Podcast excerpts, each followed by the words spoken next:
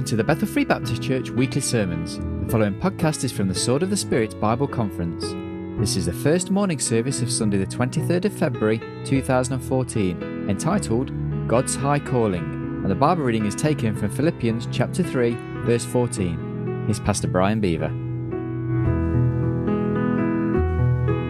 I want you to take your Bible and turn to Philippians 3. We're going to look at our we're going to look at our verse that that we've used as the the theme of our conference, uh, where Paul uh, said to the church, I press toward the mark for the prize of the high calling. I want to talk a little bit this morning about this thing called a high calling. What is that? Um, many of you in this room have been called into some type of Christian service. If you haven't, uh, let me submit to you that you ought to, you ought to struggle with the possibility. If if God doesn't, if God's going to use somebody in the ministry, it's more than likely going to come from a crowd like this. It's not going to come from the crowd that's out there doing something else today. It's going to come from the people that's sitting under the sound of God's word today.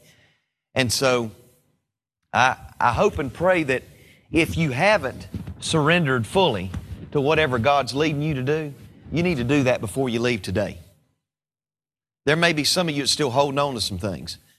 You know, um, and, and, and by the way, don't, don't sacrifice God's best for some good things. You know you could do that?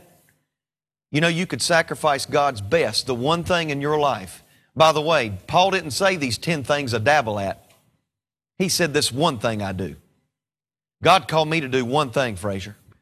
Now, there's a lot of things I like to do, but God called me to do one thing. And I'm not going to sacrifice God's best for some good things. Hey, it's a good thing to, you know, to get involved with other societies and other uh, organizations and things like that. But fact of the matter is, if you're not careful, you'll sacrifice the eternal on the altar of the immediate. And you know what? Surrender what is God's best for your life. Now, young people, I'm going to tell you right now, you got the best days for you are ahead of you. This, listen, we live, we live in one of the most opportunistic times in history to serve our Lord. One of the most opportunistic times. People are at a, whether we see it or not, Tom, a lot of people are still hungry and seeking after God's Word. And you know what? We live in a very, very, very good time to serve Jesus Christ. Let's not get discouraged just because of what we see with our eyes. All right? Look at what happened this weekend. You know, we've had some young people trust Christ. Last night, this altar was full of people praying. Do you know what? That very seldom happens at youth conferences. We need to thank God for what we've, what we've experienced. Amen? And so I, I want to talk to you this morning about this high calling. Um, let me just share with you my personal experience. I, I, guess back in 19, back in 1990, I was in the Marine Corps. I've served in, I served eight years for my country. And I was in the Marine Corps in 1990 and we got a call uh, that we needed to head to uh, Dhahran, Saudi Arabia, and uh, during a thing called Desert Shield. Uh, Desert Shield turned into a, a, a war against the Iraqis in Kuwait City called a, Desert Storm. There was some time in between Desert Shield and Desert Storm that God began to work in my heart about the ministry. I was still in the Marine Corps. I had not surrendered to fully to what God wanted me to do, but I really was struggling with the possibility that God may be having His hand upon me to preach the gospel. So I had to make some decisions. When the, the war was over, young man, I went back to my to my my, my hometown, and um, eventually, about a year and a half after that, I, I was honorably discharged, and I was out of the Marine Corps.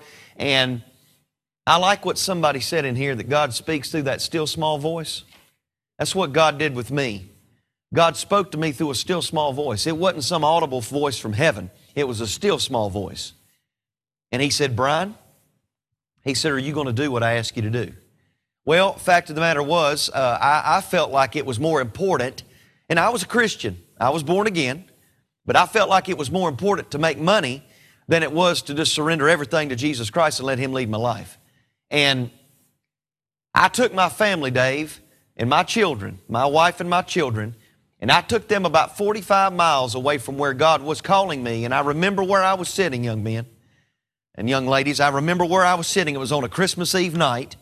right beside of a, the Christmas tree at about 11:30 at night, and I opened my Bible up, and I'm going to tell you that God did something in my life that I tell you the other night that God don't normally do, and that is you just open the Bible up and read. You say, As for me." Well, I was getting ready to read the Christmas story, and my Bible fell straight to the book of Jonah. And and God has a sense of humor because Jonah was a man that was running from the call of God, and I said, "Wow." here I am. And you know, I started reading Tim, and the farther I read, it said that, you know, Jonah went down, uh, you know, to catch a ship to, to Tarshish, and then he went down in the sides of that ship, and he just began to go down, down, down. And you know what? I found out that that's what I was doing. And God got a hold of me. But you know what I didn't do? I didn't obey. And I took my family, young people, 45 to 50 miles away from where God was calling me because of a job promotion, because of this. Do you know that anybody in the Bible, and I want you to look at me, you know anybody in the Bible that ever tried to determine God's will based on financial success failed miserably? I want you to think about that. Some of you, you know what? You're going to university to try to find out what your occupation is. You're going to get a degree. You're going to go into a field of expertise and you're going to make money. But you know what? Do not sacrifice God's best for some good things. It's more, it's more important to be in the very center of the will of God than it is to make a hundred, you know, hundred thousand pounds a year, two hundred thousand pounds a year, whatever it is. It's more important. Now listen, the Bible says labor not to be rich. We're to work for the King of Kings and Lord of Lords. And I'm here to tell you, if you do that, God will promote you. I want my promotion to be from Him, not from some CEO. Okay? So I took my family and went up into the mountains of North Carolina, and you know what? You can run to the hills, but you can't hide. And God got a hold of me, and I finally surrendered to the will of God. And you know what it took? Cain, it took a guy coming up to me in a church service. I was seeking after churches and didn't know where to go. We visited this church, and this guy came up to me and he said, he said, Can I ask you a question? He said, You're visiting. He said, uh, What church did you come to and what was you doing for the Lord? Fact of the matter was, I didn't even want to answer that question because I wasn't faithful where I was planted and I wasn't really doing anything for Christ. And I told him some things that sounded great, but really wasn't the truth. And I remember two weeks went by. And have y'all ever felt like when you pray that God's gone on vacation or He ain't around and you know, you're like, I've been praying and God just seems a million miles away? You ever felt that way? I have. And God, He's up there. No, anyway. God and God, God felt a million miles away, Frazier, and I said, you know what, Lord, I'm tired of feeling this way. And I remember where it was at on a Wednesday night service. We were in a Wednesday night service. And you know, normally in the States, when we, we, we have a, you know, an order of service. Everybody has an order of service. And we even have that here in the conference. We've got an order, but there's a lot of disorder in our order. Amen? But at the, in the order of services, you normally have an offertory, and we had a choir, and the choir would sing during the offertory. Well, you know what? That's normally not the time that you come up to the altar and pray. But Tim, I couldn't stay in my seat. I felt like my heart was going to beat out of my chest if I didn't make things right with God. And you know what? I'd been saved. I had been serving, but I hadn't fully surrendered. And you know what? That day I got up there and I prayed and I said, God, I'll do whatever you're calling me to do. I don't know what it is. I stood before a group of people much like this and I looked at them and I said, I said, Pastor, can I say something? And I talked to the people and I said, I don't know how, I don't know where, I don't know when, but I'm here today to tell you that God's been working in my heart, and I'm telling God today that I am standing before Him and I will do whatever He wants me to do. I don't know what it'll be, but whatever He tells me to do, I'm willing to do it. Now, guys, I'm not preaching to you this morning, I'm talking to you. And I want to ask you are you at a place to where you would be willing? To do whatever God asks you to do. See, God may never call you to Africa in the depths of the jungle to be a missionary. God may never call you to a metropolitan area to be somebody that works with kids in a mission. But let me ask you something. If God did call you to Ethiopia, if God did call you to the Ukraine, if God did call you to communist Red China, would you be willing to go? See, that's the whole, this is where it all comes to a point, young people, in this weekend. Now, I know you're tired. I know we're weary. Amen? And you know what? Sometimes the, the Lord has to get our flesh weak so the Spirit can hear us. The Spirit can hear Him. And so, I'm tongue tied this morning. Y'all just forgive me, okay? but are you at a point to where you're in full surrender to Jesus Christ? See, there's a few callings in the Bible. The first one is the call to salvation. Some of y'all have done that this weekend. I think fact of the matter is now that I've seen the, the hands raised on Friday night, pretty much I believe I'm sitting before a group of people that have said they've claimed Christ and they've made Him their personal Savior. You know what? You have to answer that first call. The first call is the call to salvation, but then you have to answer the next call. And that is the call to service. See, the Bible says, I beseech you therefore, brethren. We all know these verses, Romans chapter 12. I beseech you therefore, brethren, by the mercies of God, that you what? Present your body a living sacrifice, holy, acceptable unto God, which is your what? Reasonable service. Your reasonable service is to give your life for Christ. He gave His life for you. So, you, the call to salvation is the first step. Then there's a call to service, but then we get, and I want you to turn somewhere in the Bible for me. I want you to look at uh, 1 Corinthians chapter 2. 1 Corinthians chapter 2. 1 Corinthians and chapter number 2. Let's look down at, or let's go to verse number, chapter number 1, and let's look at verse number 26. Verse number 26, chapter number 1, 1 Corinthians chapter number 1, look at verse number 26. It says, For ye see your calling, brethren. How that not many wise men after the flesh, not many mighty men, uh, mighty, n- not many noble are called. But God had chosen the foolish things of this world to confound the wise. He's chosen the weak things of this world to confound the mighty. And base things of the world and the things which are despised hath God chosen, yea, and things which are not, to bring to naught things that are. That no, look, look at this, that no flesh should glory in His presence. You want to know why God calls us not only to salvation but to service? It's so that, you know what? He will get glory out of our life. Do you understand that there's a lot of things? See, I heard a story one time about there was this woodpecker, okay? Now just bear with me. I know I've got a vivid imagination. There's this woodpecker, right? And this woodpecker is, um, got all of his friends with him, and they're over there, and you know, one's just knocking away on the tree. You know, and then this other one over here, woodpecker, boy, and he's trying to impress his friends. So he goes this one tree, Frazier, and I mean, he's a like a machine gun. And boy, all of his friends are looking at him, and he looks over and he just starts again. Well, all of his friends say, you know, he's arrogant. And they leave. Well, a thunderstorm comes up. Well, he's over. And you know what? A lightning bolt hits the tree that he's chopping at.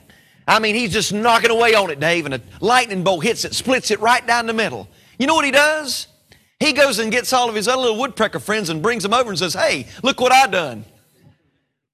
You know what? When God does something through us, the problem is a lot of times we want to get the credit for it. God's the one that ought to get the glory for it. Let me ask you a question. Have you ever heard somebody say that when we're justified, it's just as if I'd never sinned? You ever heard that? Being justified means it's just as though I'd never sinned. Well, let me ask you something. When you take a bath, if you, well, some of y'all probably need one when you leave here this weekend. Uh, you haven't taken one since Friday. But um, when you take a bath, do you get out of the shower after being dirty and filthy and you get cleaned? Do you look in the mirror and go, wow, it's just as though I'd never been dirty? No. Because you know why? The problem is, is you didn't do nothing to clean yourself up. We don't give credit to the thing that actually cleaned us up, and that's the water and the soap. A lot of times we need to realize when we look in the mirror, we say, you know what? It's just as though I'd never sinned. I've been redeemed by the blood. We need to give credit to the thing that made us clean, and that is Jesus Christ's sacrifice on Calvary. Amen? Young people, let me tell you something. It says right here that not many noble, not many wise, not many mighty are called, but God chose the foolish things of this world to confound the wise. You understand God is not, listen, God does not call the equipped. He equips the called. God calls people that are weak. God is attracted to our weakness. God's attracted. He ain't attracted to my ability. He ain't attracted to my good looks. Yeah, thanks, Kane. Uh, anyway, I'm, I'm, being tongue in cheek there. Um, you know, I'm so ugly, God's making a place for a new face up here, all right? So, y'all pray for me. God's not attracted to anything about me except my weakness. Don't we serve an amazing God, guys? That God would be attracted not to our ability, Alex, not to our great talents, but God's attracted to our weakness. Young people, there's three callings, okay? There's the call to salvation, there's the call to service, but then there's the call to surrender. Now, what I'm trying to get you to a point is to understand there has to be a time in your life. Are y'all still listening to me say amen? Okay. There has to come a time in your life where you run the white flag up. You know what the white flag means, right? What's it mean? I'm done. you know? When people are tired of fighting and they're being whooped, they just run the white flag up and they say, I give up. That's where you got to get. Young people, listen, a conference like this, I know a lot of times you come to a conference and you get to Sunday and it's like, let's just coast through this thing and get through it, and then we can go, thank God that's over with. No, old Brian wants to put something in you that'll make you say, you know what, by the grace of God, I'm going to do whatever God calls me to do. There, there are young people in this room. You've got more ability in your thumbnail on your pinky than most people have in their whole body. Some of you in this room have more ability than the people that are actually ministering to you, but you're going to sit in a pew the rest of your life and not do a thing for God. Shame on you. Because God said, What? Know ye not that your body is the temple of the Holy Spirit which is in you, which you have of God, and you're not your own? You've been bought with a price? Therefore, glorify God in your body and in your spirit, which are God's. You're not your own. By the way, you know what that ought to tell us? If we're not our own property, we better be very careful how we treat this thing called the temple of God. Be very careful. Young people, I know you live in a day and age where the world says it's okay, you do whatever you want to do, you go and have a good time. When you get 55, 60 years of age, then you can serve God. No. I've seen people make shipwreck of their life because they thought they were their own property. You're not your own. You've been bought with a price. You're here this weekend. Make a conscious decision that you're going to be a servant of the Most High God, that you're going to do something for Jesus Christ, that you're not only going to surrender to the call of salvation and the call to service, but you're going to surrender to the call of full surrender and obedience to Him. I want you to look at Philippians 3:14 very quickly. He says, I, I press toward the mark for the prize of the high calling of God in Christ Jesus. Now, I want you to think about this. He says the high calling. A lot of times we look at that phrase and we think that high calling means, and by the way, there is a high calling that, uh, you know, a high calling is one that we feel like is that ultimate call to where we're going to be called up to be with Him. That's not what this is. Okay? Because that high means an upper calling. But we're not talking about altitude, we're talking about attitude. Okay? This high calling is one that you have to surrender fully to. You say, Preacher, what is it? Well, I wish I was smart enough. I wish I was smart enough to tell each and every one of you in this room what the high calling of God is for your life. Fact of the matter is, I can't tell you what the specific will of God is for you, but I can tell you what God's standard will is, and you're doing one of them this weekend, and that is fellowshipping with other believers. You ought to read your Bible. You ought to pray. You ought to give. You ought to worship Him. It's, listen, it's not a suggestion that you praise the Lord, it is a command that you praise the Lord. That's the standard will of God. And I'm here to tell you that if some of you in here are wondering what the will of God is for your lives, specifically, if you will obey to His standard will, I promise you God will reveal His specific will to you. And God's sovereign will is that you be saved by the grace of God. If you've done that, praise the Lord. If you hadn't done that yet, you need to do that.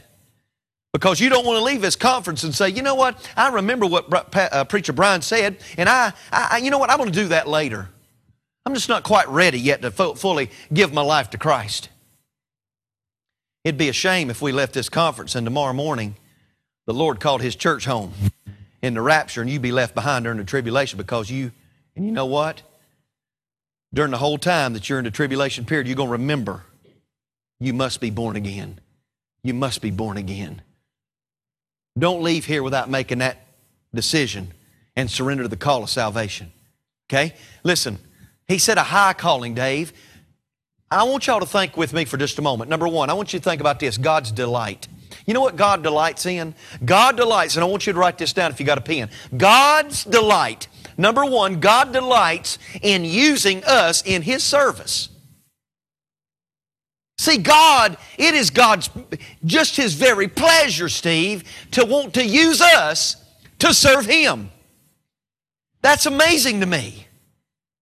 But God's delight, His pleasure is to use people in His service. Guys, when you're singing, you remember who you're singing to. Amen. Remember who you're praising. And God called you to do that.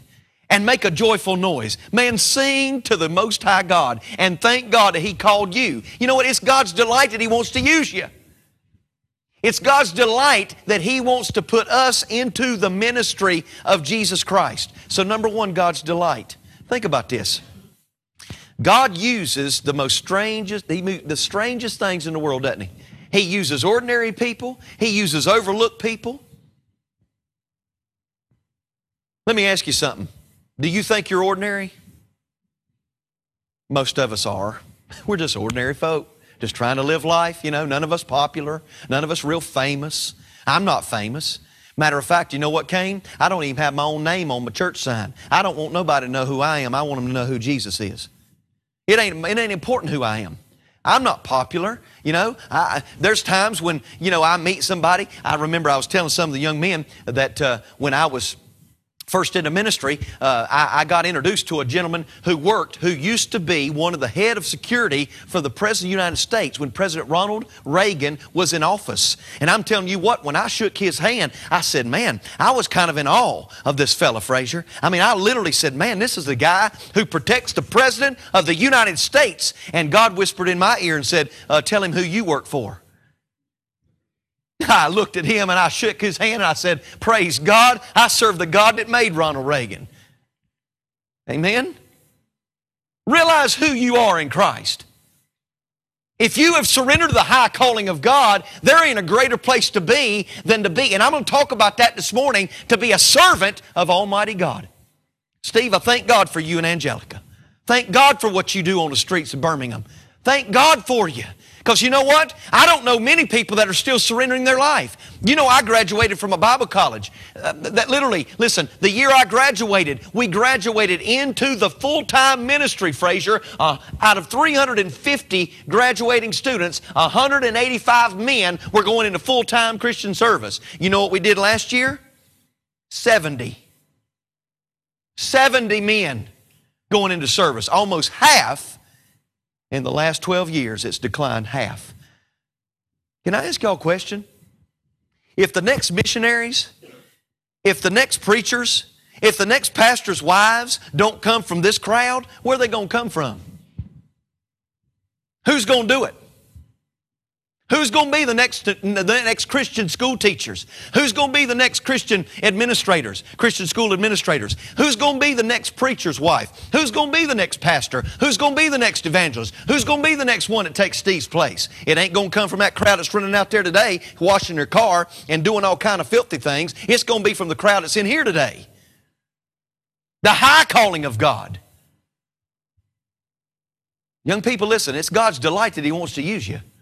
But let me tell you something God's desire, not only God's delight, but listen, God's desire. God's desire is in that high calling that you draw closer to Him. You remember when Moses, remember when Moses was on the backside of the desert, Steve, and he said he drew close to a bush that was burning but not consumed. And out of the bush came a voice, and it said, Moses, Moses. Think about it. What would you do if a bush spoke to you? I don't know if I'd draw near to it. If it was burning, I know I wouldn't. But Moses drew near to the bush. You know what God's desire is? Is His purpose in your life is He wants to use you, but in that process, He wants you to draw closer to Him. That's God's desire. But could I say this? God has a design too. God has a design. You know what that design?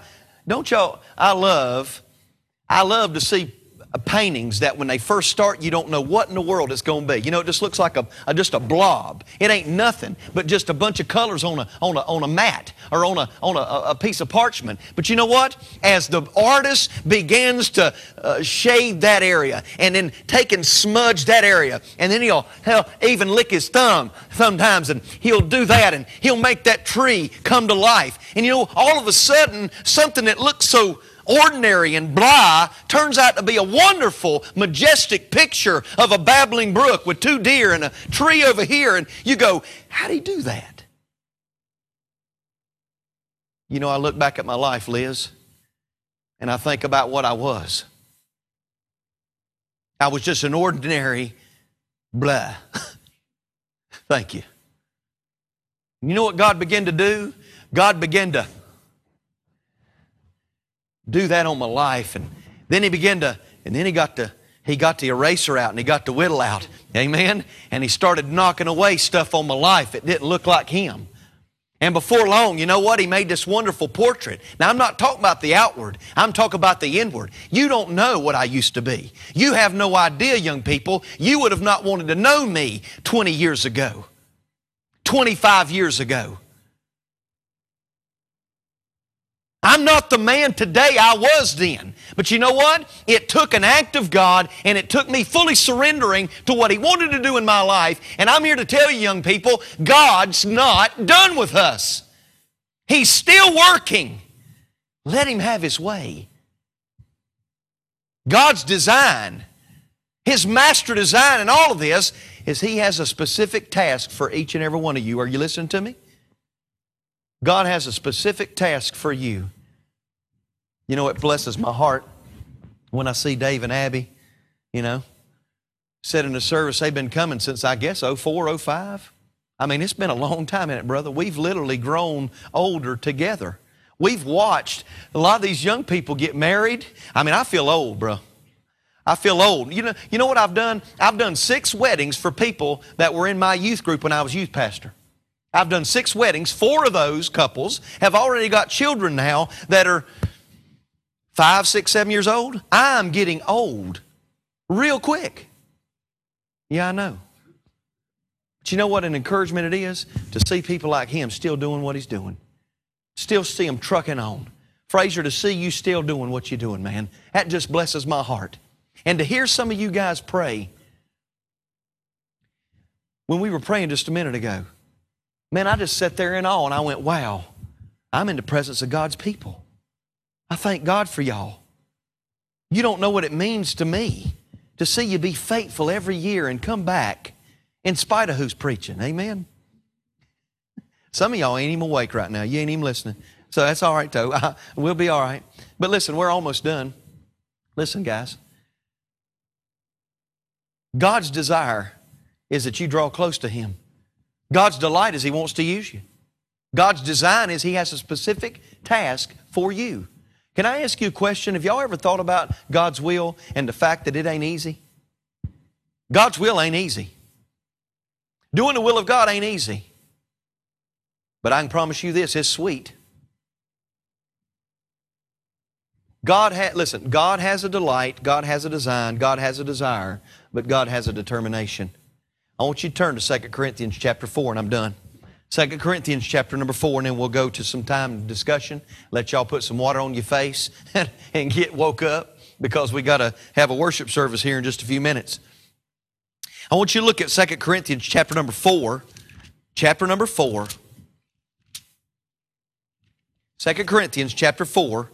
Look at verse number, let's go down to verse number 3. But verse number 3. Y'all there say amen.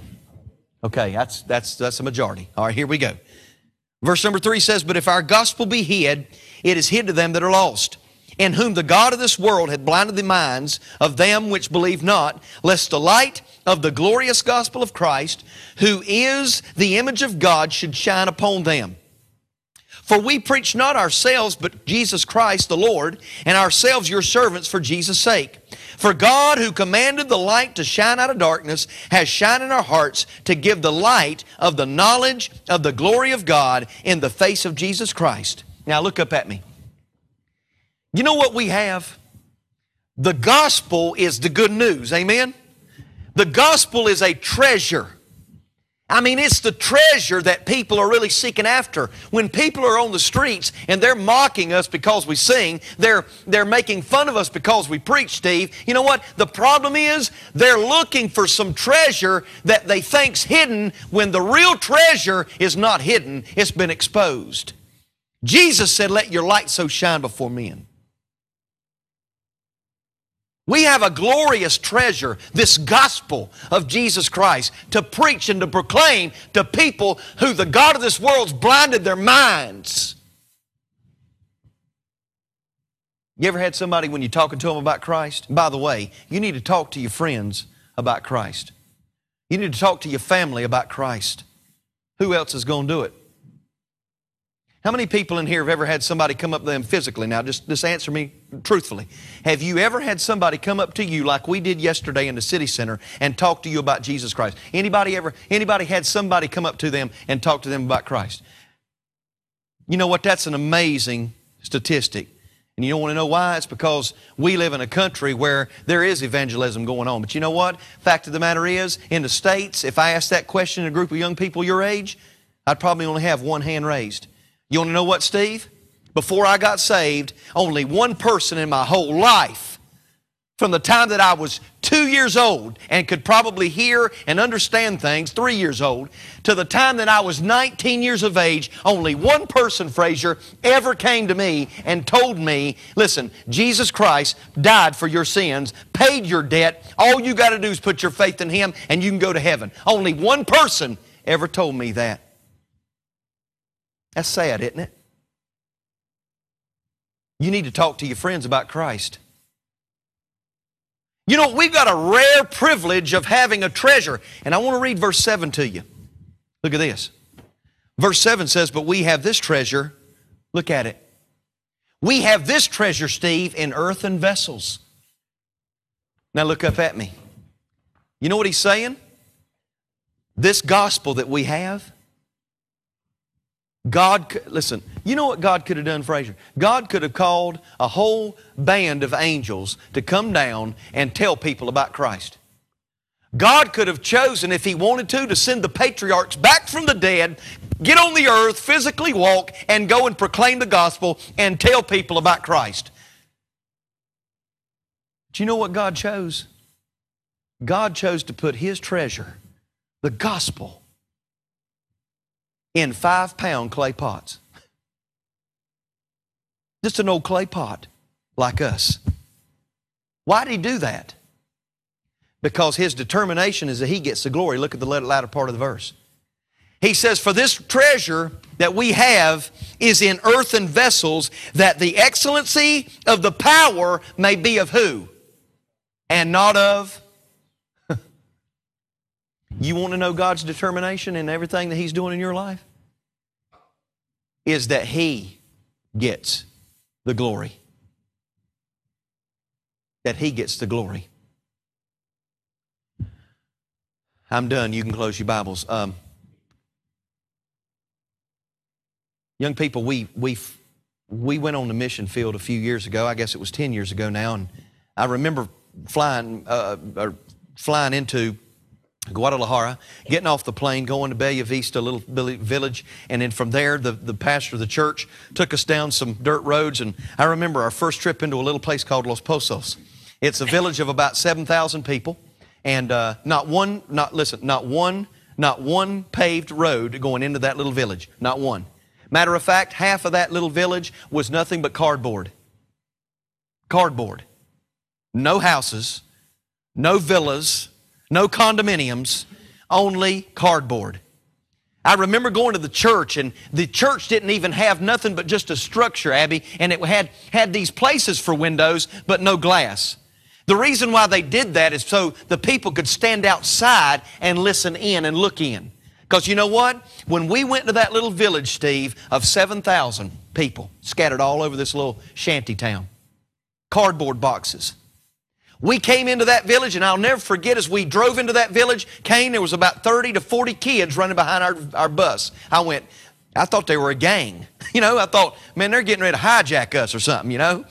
We didn't have a whole lot. It was just us and a few little possessions. But I was like, man, I'm fearful. I'm here taking care of about 25 teenagers myself, and here they, and we're going to get hijacked by a Mexican gang. Amen. And so here we go driving, Antonio, down in this little, I mean, there were ruts in the road that deep. You had to dodge them. If you didn't, your whole, your whole lorry would just, just disappear right down in the ravine. Went around these ruts in the road, got parked, and when we got parked, I got out and I almost got in a, in a position to start to brace myself because here come all these young people. When they come to us, they started shaking our hands and, and hugging our necks, and I was like, what in the world's going on? I got inside and I talked to the missionary, and Tim, he looked at me and he said, I said, Who are all these kids? We were about two miles down the road, and they literally started running behind the bus, following us. And he said, Oh, they heard the they heard the, the Americans were coming. And they wanted to meet them. I felt about that big. I got inside and I preached, and Steve, I promise you, I did not mince words. I didn't listen. I even asked the interpreter, Did you just say everything I said? Because this don't even seem real. When I gave the invitation, almost 50 people, 50, Tim, came up and bowed like this and said, We want Jesus. I literally said, Man, I, there's no way that they, they didn't hear me right. So I said it again. He interpreted. They all looked at it, looked at me and went, "Uh huh, that's what we want." When we got ready to go, we drove by. Listen, I'm not making this up. We drove by what looked like a tarmac. You know what a tarmac is? It's a place where you land planes. It looked like a homemade, Gareth, a homemade tarmac. It was, you know, wide enough for a single prop uh, airplane to land. And, and I went, here we are in a village that's made out of cardboard, but you got all these pieces of metal and tin, and it's makeshifted and it's built, and it's about 300 to 400 yards long. I said, Where did this come from, Mr. Jones? Weldon Jones was a missionary. He said, Oh, he said, this was built by the people in this village about 40 years ago. Folks, this is just Mexico. And I said, Why did they build it? There's nobody going to fly in here on a plane. And he looked at me, and a tear began to come up his, in his eye and began to run down his cheek. And he looked at me and he said, They built it about 40 years ago in hopes that God would send them a missionary. Think about that. And Gareth, we sit around and we go, I wonder what I could do for the Lord. I could take you to some places that need people. I remember my friend, Tibby, I remember my friend who's a, uh, an evangelist in the United States went to your country of Romania. He was there for almost three months. He was teaching in little Bible colleges all over your country. And you know what? He came back and he literally could not preach without tears welling up and running down his face because he'd look at us and he'd say, You know what? He said, I was over there and they did not want me to leave. He said, I would preach and I would teach from 9 a.m. to lunch and the men wouldn't even go eat. They'd say, We want more. We want more. We want more. And you know what? When he got on the plane, Spain. His, listen, his preacher friends from Romania looked at him and said, Please send somebody back to help us teach our people. We've got many students, but nobody to teach us. How many of you in this room are going to say to the Lord, You know what? I'm going to run the white flag up and I'm saying, Jesus, you own all of it and I'm giving it to you. I'm tired of doing what I want to do. I want to do what you want me to do. God's determination is that He gets glory out of it. Y'all ever seen these player pianos? You know what I'm talking about? You get a piano and you can hit a button on it and it begins to play. It's got a little thing inside and it runs these spools and it can play a song. I mean, beautiful, you know? And you can sit there and you go, it's like magic. You know, this, this piano's playing, but nobody's behind it. Well, we were in an antique store one time, Brother Dave, and I remember distinctly. My daughter was about six years old. She loved the piano. She still plays today. But Tim, she, she, when we went to this antique store, I looked at her, Fraser, and I said, I want, I want both of you look at me, my daughter, my son. I said, I want you to look with your eyes, not with your hands. Amen. Don't want you to touch nothing, because if we break it, we buy it. Okay? And Daddy ain't got no money. All right? So look with your eyes, not with your hands. Well, you know what? We're looking around, and Jensen, all of a sudden, there's this beautiful music starts playing. I look around and I can't find my daughter. She's gone. I look over and there's a bunch of people that's around this piano. And it's obvious that it's playing. So I walk over to the piano and guess what? My daughter, I found out where she was. My six year old daughter was on the piano bench and she was behind the piano and she was just getting with it. I mean, six years old. I went, she got that from her daddy, amen. Praise the Lord. Man, she started playing. No, I'm just playing. She started playing, and Steve, all of a sudden, these people are like, Can you believe this little? She's a child prodigy. She's a genius. And I went, No, I didn't. She's just playing away. But you know what? It was a player piano. Somebody had hit the button and started it playing, and my daughter got up on the bench and she was just acting like she was playing it. That's pretty smart, isn't it? Boy, everybody was impressed, you know. I mean, she was going, you know, she playing with her foot, you know, and I mean, and all of a sudden people realized that she wasn't the one doing it, it was the piano. You know what many times we do? We sit at the bench of life and we start to try to hold on and follow because you know what? That's all we can do. God's doing the work. We're just trying to keep up. We got to realize, don't we, Steve, who's doing it? See, young people, God's delight is He wants to use you. God's design is He's got a specific task for you. God's desire is in all of that you draw closer to Him, but God's determination is that the excellency of the power may be of who? Him and not of us. I know I'm talking to somebody today, and we're going to close in prayer that you haven't surrendered everything. There's still this one little part. You ever, this one little part, you know, you you go to the altar, you get in your quiet time, and you go, Lord, I'm going to give you this, and I'm going to give you that, and I'm going to give you that. And He puts His finger on that one area you don't want to give Him, and you go, uh, Lord, I really don't want to do that right now. You got to surrender all. The songwriter said, All to Jesus I what? All to Him I. He didn't say gladly loan, did He? He said, All to Him I freely give. What about you today? God's high calling. Have you surrendered to it? Let's pray.